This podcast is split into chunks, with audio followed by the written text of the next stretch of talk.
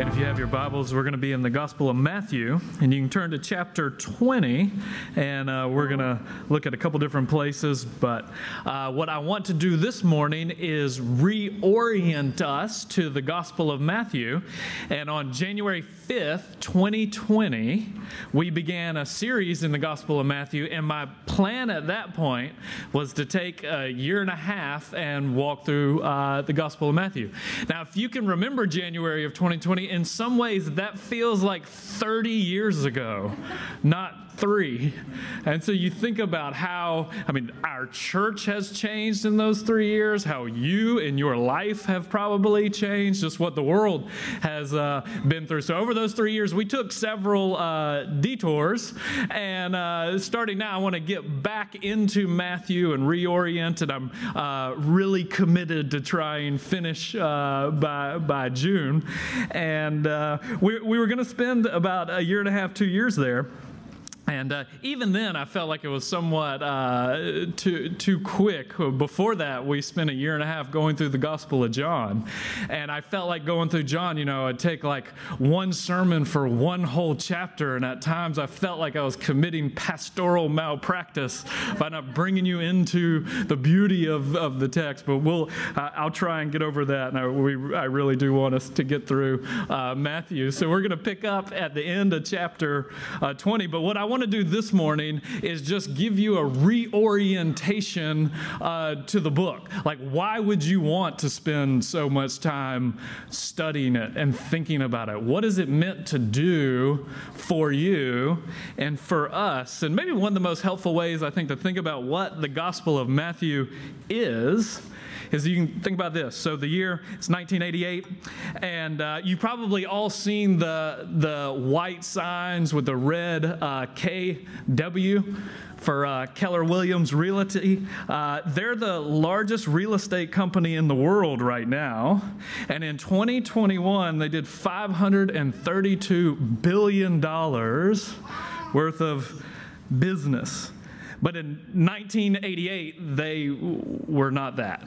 And so the founder, uh, Gary Keller, had founded in 83. Uh, by 88, he had gotten four different little offices kind of up and running. But over those five years, he found out that like every time he would go to one office and kind of get it up and running, then the other three would start to dip, and then he'd have to dash over to another one, and then he'd get that going, and then the other three would start to dip, and he was on this kind of endless uh, cycle. So in 1988, he decided uh, that he was going to take the entire year off. So he uh, hired a couple different people. He hired someone to run all of the operations for those four locations. And then he hired another person to just follow him around with a notepad, tape recorder, and video camera. And I remember this is 1988, so we're not talking about like iPhones, we're talking video camera. And so we're going to follow him around for about four months and just recorded everything he did.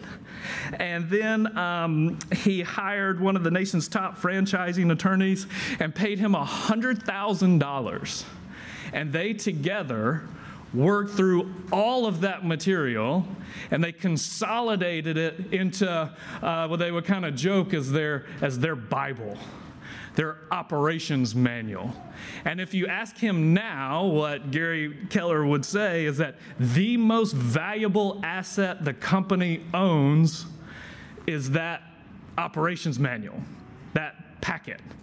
And uh, in some ways, that's a good kind of illustration of what the Gospel of Matthew is. I mean, in many ways, Jesus called Matthew to, to follow him around, to chronicle, and then to organize his gospel into this beautiful operations manual. It's a ministry manual, it's a discipleship manual, it's a, it's a manual that's meant to shape our lives if we're going to faithfully follow him, and shape our churches if we're going to uh, really be the house that he wants to build. So, Matthew is a, a, discipleship manual for how to live the Christian life faithfully, both for individuals, uh, individuals and organizations. And um, you know, if you've if you've watched the the Chosen, we I haven't seen it, but people often ask me what do I think about their portrayal of of Matthew because they portray him as being autistic and being really good with numbers and like uh, kind of OCD about certain details and what they're trying to get at, whether he, he was or not, we don't know. I mean, he he was a tax collector, so in essence would have been something like a, a first century accountant, so would have been really good with numbers. But when you go through the gospel, his orderly presentation in, in many ways is beautiful. There's a fabulous book called uh, Matthew the, the Poet of the Beatitudes. And what they do is kind of take just the Beatitudes as an illustration of the beautiful symmetry and poetry. And so Matthew very intentionally is constructing his gospel in a way primarily for teachers so we can learn, but he's doing it in an orderly and a beautiful uh, fashion. So uh, if you're going to experience its power, if it's going to do its work in your life, you have to be given eyes to kind of see its patterns like how he's operating, how he's uh, setting things up. And um, all right, so it's, it's time to get back into school. So the kids started school this past week. So, you know, you have the joys of Christmas break where it was actually kind of cold here. And so you could kind of snuggle up and eat lots of cookies. And so, but we, it's, it's time to get our minds wheeling again. So we're going to do a little uh, test. And some of you have seen this before, but I'm going to pull up uh, in just a second. Don't pull it up yet, uh, Emily, but we're going to pull up the series of letters. And I'm going to give you about 30 seconds. And I want to, well, maybe 10 seconds and we'll, we'll see how many of those you can memorize in a row. Okay? All right, so Cody, pull up those, uh, the first series of letters. All right, you got 10 seconds. Try and memorize them. All right, Cody, put the blank. I don't know if that's 10 seconds or not, but. He, all right, so now, see if you can uh, replay them. Does anybody feel confident that they got them? Maybe a handful. Ah, you feel confident. You can see the screen back there. I, now let's. I'll give you another chance. I'll give you another 10 seconds, and the letters are going to be the exact same letters in the exact same order, but kind of shifted around a touch so you can see that there's a pattern. All right, pull them up now. All right, go back to the blank screen. All right, does anybody feel confident that they can repeat those letters? See, if all you had is the first one, you would feel bad about yourself. You think, oh, yeah, I can't really, I can't learn things, you know, I'm not very smart. But if you actually see the pattern, you think, oh, it's not as challenging as I thought. I can get it. And what Matthew is like, when you can begin to spot the patterns, about how he's working, how he's putting things in place in the order, uh, you see it, you get it, you can memorize it. It kind of comes to life. So, what I want to do again this morning is I just want to kind of give us an, an overview so, in one sense, actually don't worry about trying to take in all the things I'm going to say because I'm going to try and give you an overview. And I don't want anybody to be overwhelmed uh, or try and kind of kind of get it all. Just just hear it. And at the end of the sermon, what I want you to feel is just feel that, man, there's so much more there than I ever thought. It's so much more, beauty, more power, more intentionality, more, uh, it's more purposeful. So this morning, let's just kind of get an overview, pull back at a high level. All right, what is he trying to do in his gospel? And one of the lines I want to kind of repeat over, over and over the next several uh, weeks is, uh, and Cody, we can bring up this first one. It's this line that for Matthew, real discipleship is about learning and living. There's these two dynamics there's learning and there's living. And so, what Matthew is a master teacher, and the way he teaches is through both direct and indirect communication. And so the whole gospel's meant to teach, but the way he structures his gospel is this dynamic back and forth between learning and then living or life or uh, sermon and story or a context where you're supposed to sit down and, and train, where you're supposed to think and be, be trained, and then um, where you, you go out and you live. Or you almost actually think about it teaching and training. So the teaching is formal teaching, and then training is, is living uh, those things out. And our goal, one of our goals as a church, as we think about it, if you're going to be a faithful disciple, you need both of those things. You need context where you're, you're learning, you're, you're growing in your knowledge, you're learning, and then you need context where you're, you're living. These things are being expressed in the reality of your life. So, kind of the, one of the ways we're trying to scramble or kind of move, forward, kind of get those two things. You can think about even in small groups. So, the context of like Bible studies or the different classes, those are like learning contexts where the goal is to be more learning. And then other types of groups like community groups or growth groups or groups that are meant to bring people together so we're living these things out uh, together.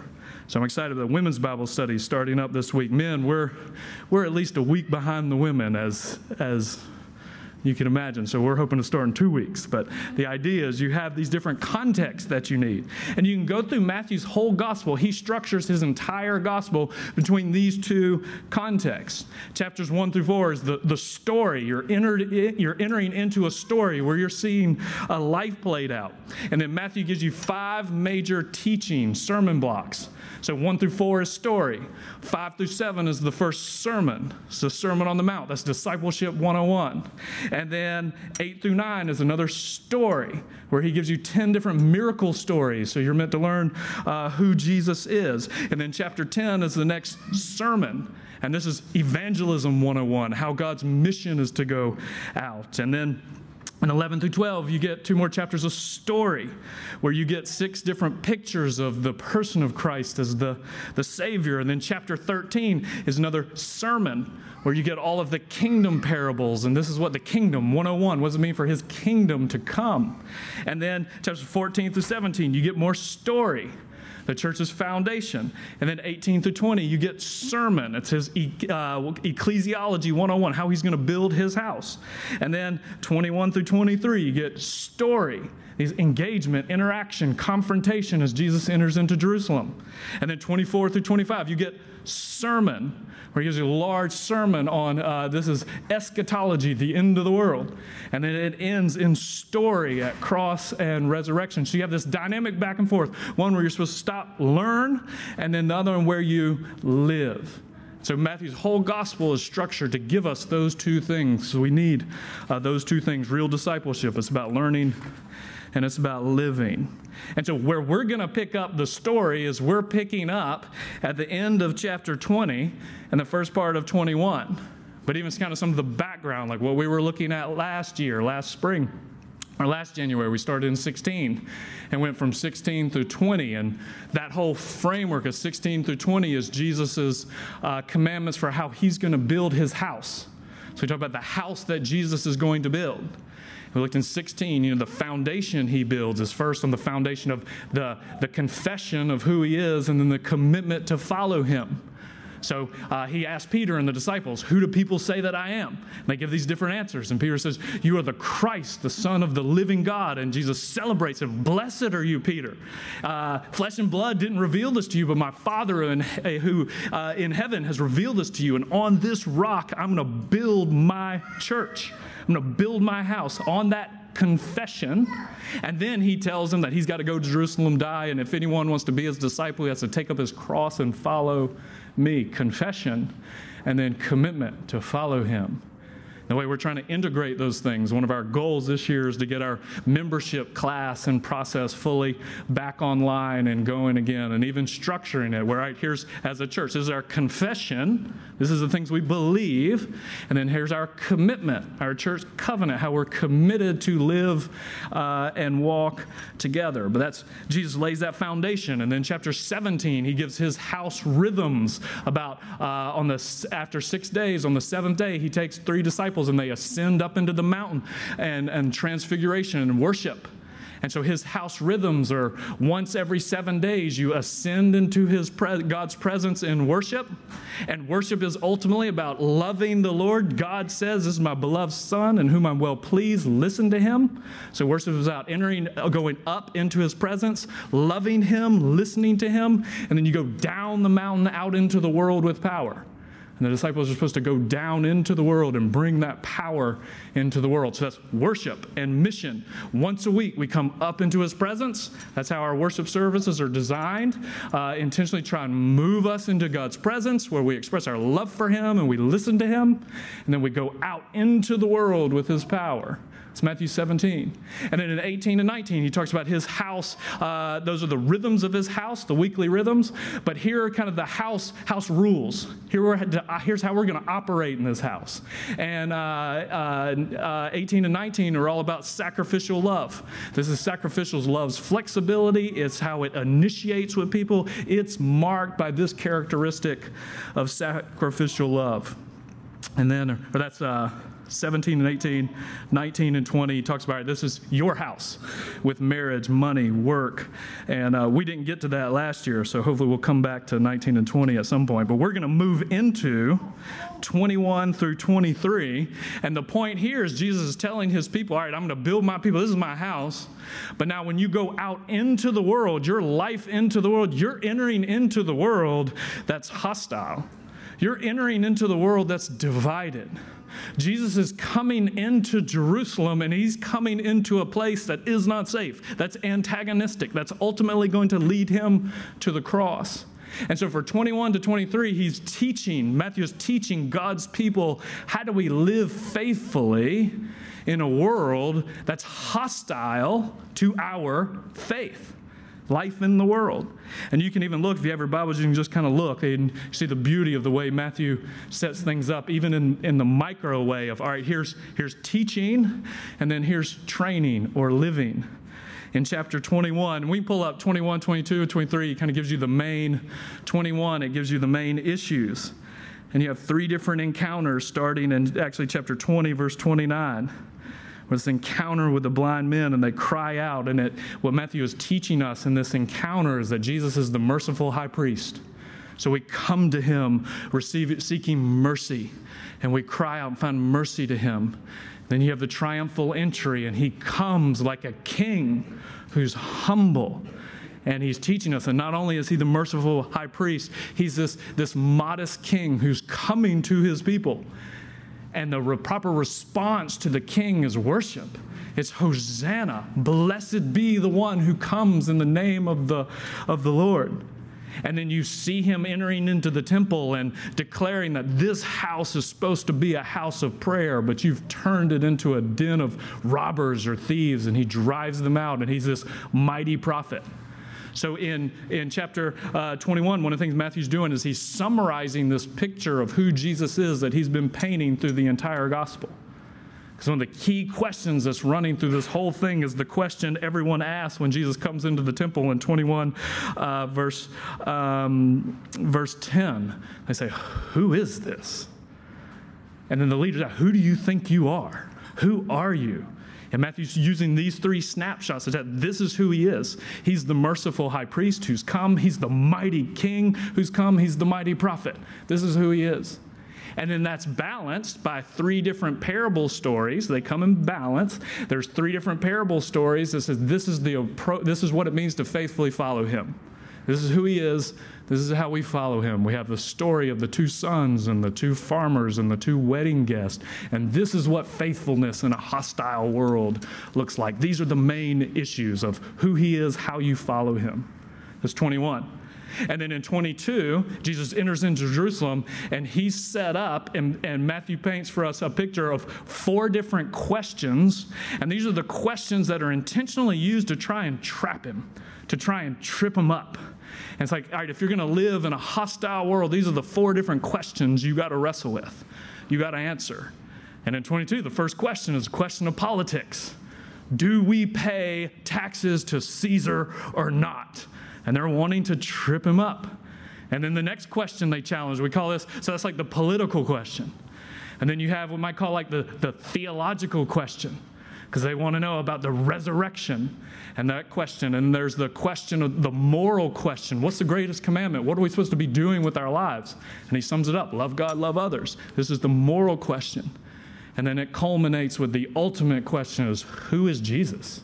Whose son is he? So 22 gives us, all right, these are the main questions that we have to wrestle with. And then in 23, uh, he pulls back and it's this uh, powerful, convicting, challenging chapter on these seven great woes.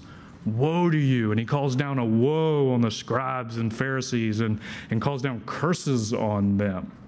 And that's balanced with the Beatitudes in chapter 5, just like Moses at Mount Ebal, where they one side went up and they said, Here's the blessings. Blessed are you if you obey and follow the Lord. And on the other mountain, they stood up and said, Here's the curses. So, chapter 5 is blessings. Chapter 23 are these seven curses or woes on the enemies of God's people. So if we're going to be faithful, we got to know, all right, here's the main issues we have to deal with. Here are the main questions we have to wrestle with. And here are the main enemies we have to fight or be protected from. And one of the fascinating things, you look at all seven of those woes, and they have certain themes. And the, the theme he's going after is, is graceless religion, religion that's legalistic and is graceless. And then he's also going after self aggrandizement, people who are using others to exalt themselves. So that kind of gives you an overview of 21, 22, 23. That's what we're going to be looking at uh, leading up uh, to Easter as we think, what is life, faithful life in this world that's hard and difficult? What does it look like? But as we uh, kind of wrap up this morning, just a couple things I want you to think about. You know, why why look at this? Why is Matthew helpful? And three, three little things to think uh, about. And we can pull up all three, but uh, life is short. Matthew will help you not to waste it. And then life is complicated. Matthew will help you simplify it. And then life is confusing. And Matthew will help you clarify it. So we know life is short, life can be complicated, and life can be confusing. And what he does is he can bring uh, some, some focus, some clarity, some simplicity. So life is short. He can help you not to waste it. You know, this is this is a, a ministry manual on how to do ministry, but it's also a, a life manual on how to live your life well. I mean, this gives you the the fundamentals of a life that's lived well. I mean, you could take the five major teaching blocks that he gives in, on the Sermon on the Mount, and on evangelism, and on the kingdom, and on uh, how he's going to build his church and the end times. And you could, uh, I mean, you could dedicate your life just to, to, to focus on the Sermon on the Mount. And you get a, a beautiful, um, it's simple, but it's not simplistic way of living really well when we were going through um, a Sermon on the Mount. We were going through it when we, we couldn't meet here. So for eight months, we couldn't meet here at all. So we were going through it uh, kind of online, and I was uh, struck going through it how comprehensive of a picture it paints for a life that's just lived well. Love this quote from Dallas Willard. He says, The commands of Jesus in the Sermon on the Mount are invitations to become a certain type of person who through faith and discipleship to him has become inwardly transformed so that this behavior flows naturally out of you. So you look at the Sermon on the Mount, you know, even Jesus' great teaching, like, you have heard it said, but I say to you, uh, you know, don't murder. That's an invitation to a life that's free of contempt and anger and his command of don't commit adultery, that's a, an invitation to a life that's free from the dominion of sexual lust and re- relational disgust. And then in, in, the, the command, let your yes be yes, your no, no. That's an invitation to a life that's free of trying to control and dominate and manipulate others with deceptive uses of words. And the idea of don't take vengeance is a, a, invitation to a life that's free from, from holding grudges and always having to, to pay others back, and a life that's free to love your enemies and bless those who curse you. And so you walk through the Sermon on the Mount, chapter 6, this life that can be free of the, the, the paralyzing anxiety of feeling like you're always performing in front of people, especially in the context of religious services and performance. In chapter 7, a life that can be, be free of the paralyzing weight of anxiety over what are you going to eat? What are you going to drink? How are you going to uh, live your life? So, what Matthew gives us is this beautiful picture that life is short, and here's how you can not waste it. Here are the fundamentals to focus on. But then life is complicated, life is confusing. He can help us simplify it and clarify it. You know, I don't know if you feel this way in your life, but uh, yesterday we, you know, if Cynthia, Cynthia and I, we have four kids. They're, they're, they're 10 and 5. So, four kids in that five year old range. And uh, yesterday we attempted to have everyone clean their room. So, what you would think could be a task that could be accomplished in 30 minutes. I mean, we're only talking a couple, you know, I don't know, 100 square feet. I don't know. Uh, you think this could be a task that could be accomplished pretty quickly. Turned out to be the entire day. And this actually is now a multi day project. So we're, we're not quite even done. And what I've found myself saying over and over and over is, Yes, I see you are doing X. What should you be doing right now? So, yeah, I, I, see you have your brother's shorts on your head, and he is in the laundry basket pretending to be a tiger. What should you be doing right now with those shorts? They, they shouldn't be on your head.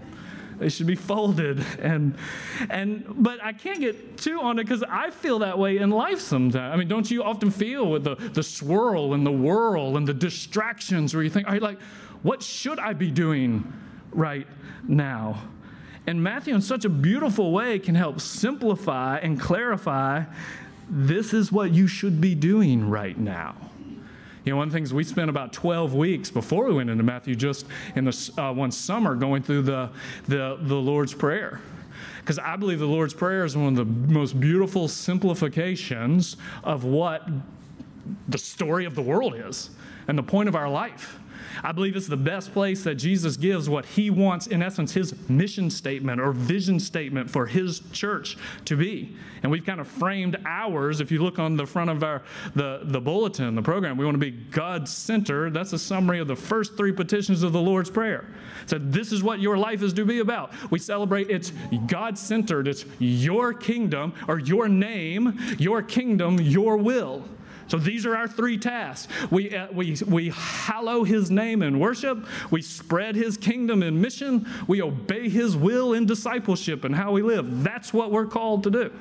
And then how does he want us to do it? What type of way do we go? That's what we're supposed to be doing. How does he want us to do it? What type of culture does he want us to create? We summarize that as a grace saturated culture, but it's a culture that's marked by daily dependence and generosity. You know, give us this day our daily bread. It's a culture that's marked by relational reconciliation. Forgive us as we have been forgiven. It's a culture that's marked by dependence and deliverance as we know we're in a fight in the world and we're walking and fighting together. That's that type of culture. And the Lord's Prayer can be one of the most beautiful summaries of a life that's lived well and it can clarify this is what you're supposed to be doing right now. Like, I know you have your brother's shorts on your head. I know you spent the last hour uh, flipping through something. This is what you're supposed to be doing right now. It can clarify and it can simplify. So as we move through, uh, I hope you know one of the things I love about Matthew is this: you get this picture of Jesus who's painted, and this picture is that he is worth learning from and living for. And one of the things that often talk about Matthew is kind of the most Jewish of the Gospels, and it's often said it was written for a Jewish audience. I don't think that's quite right. I think it was written for all of us so we can learn Israel's story. Because if you learn Matthew, you don't just learn Matthew, you learn the story of the world and you learn the story of the Old Testament. Because one of the beautiful things, the way he structures it, is in the beginning, you see Jesus is painted as this, this new Moses who just like Moses, who has to, who has to flee for his life and is miraculously saved. And then he uh, will ascend the mountain to give us God's uh, commands. And then you see Jesus like this new Joshua, a new David, who's going to enter into God's world and he's going to bring the conquest where he's defeating what's evil and he's healing what's broken. And then, like the new Solomon, he's going to come speaking a true and better wisdom and he's going to build the house of the Lord, but it's going to be a spiritual temple that will never become corrupted or stale and will last till the ends of the earth. And then he's like the new prophet Jeremiah who's going to go to his people and bring the refining fire and bring purification. So you see this beautiful picture of who Jesus is. And one of the things I think is most encouraging to me is he's almost walking through Israel's story, but in every place that they had failed, he's going to succeed. So, in some ways, it's like the ultimate do over. And haven't you ever gotten in times in your life where you feel like, man, I would really love a do over? You know, that's why grandparents, one of the reasons you're so good is because you're now finally at a position where you can see what you should have been doing the whole time. And you actually know what's important. You know, when we're in the thick of it, we're all have all types of anxiety about all these things that don't matter. And you say, from perspective. And what Jesus is walking through their story, and when, you know, when Adam fell to Satan's temptations, Jesus is victorious. And when Israel whined and moaned and complained in the wilderness, he is faithful and he's victorious. And then he's the one who's going to build a temple that's victorious. He's this new Moses who's going to teach us the true meaning of the law. And he's the new David who can bring true rest to our souls. And he's the new Solomon who can give us true wisdom. And so the whole question for us is will we follow him? Will we learn from him? Will we walk with him? And one of the great, beautiful pictures that Matthew paints is this good news of this gospel is none of Israel's past failures were final. And that's encouraging for us because that means none of your past failures were final. What Matthew's telling his people is that God is not going to stop fulfilling his promises and he will refuse to take their no for an answer, and he will keep his word, and he will bless the nations through Abraham's seed, and there's nothing that sin, Satan, or death can do to stop him. His love is unstoppable. And Matthew wants to teach his people that he's not going to give up on us, and he wants to teach us that he's not going to give up on us. So everything that Matthew's meant to do is meant to teach and it's, it's teaching in word and then teaching in life. You know, we have these two things. One of the reasons we take communion every week is it's meant to uh, teach us, it's an act where we're meant to learn. And one of the things historically the church has always said when they've taken is uh, they say, We proclaim the mystery of the faith. Christ has died, Christ has risen, Christ will come again. So, what is this meant to, to teach us? It's meant to teach us that our holy and gracious and loving Father, in His love, He made us for Himself, but when we had sinned against Him and become subject to sin and death, that He in His mercy sent His only Son into the world for our salvation. And that Son, who by the Holy Spirit became flesh and dwelt among us, and in obedience to the Father's will, he stretched out his arms upon the cross and he offered himself once and for all. And by that, by his suffering, we might be saved. And by his resurrection, he broke the power of death and he trampled on hell and Satan under his feet. And now, as a great high priest, he sits at God's right hand and he welcomes us to come. And this is a symbol of the invitation and a foretaste of the celebration to come. So, on the night that he was betrayed, he took the bread, and when he had given thanks for it, he broke it and he gave it to his disciples, saying, Take and eat. This is my body, which is given for you. Do this in remembrance of me.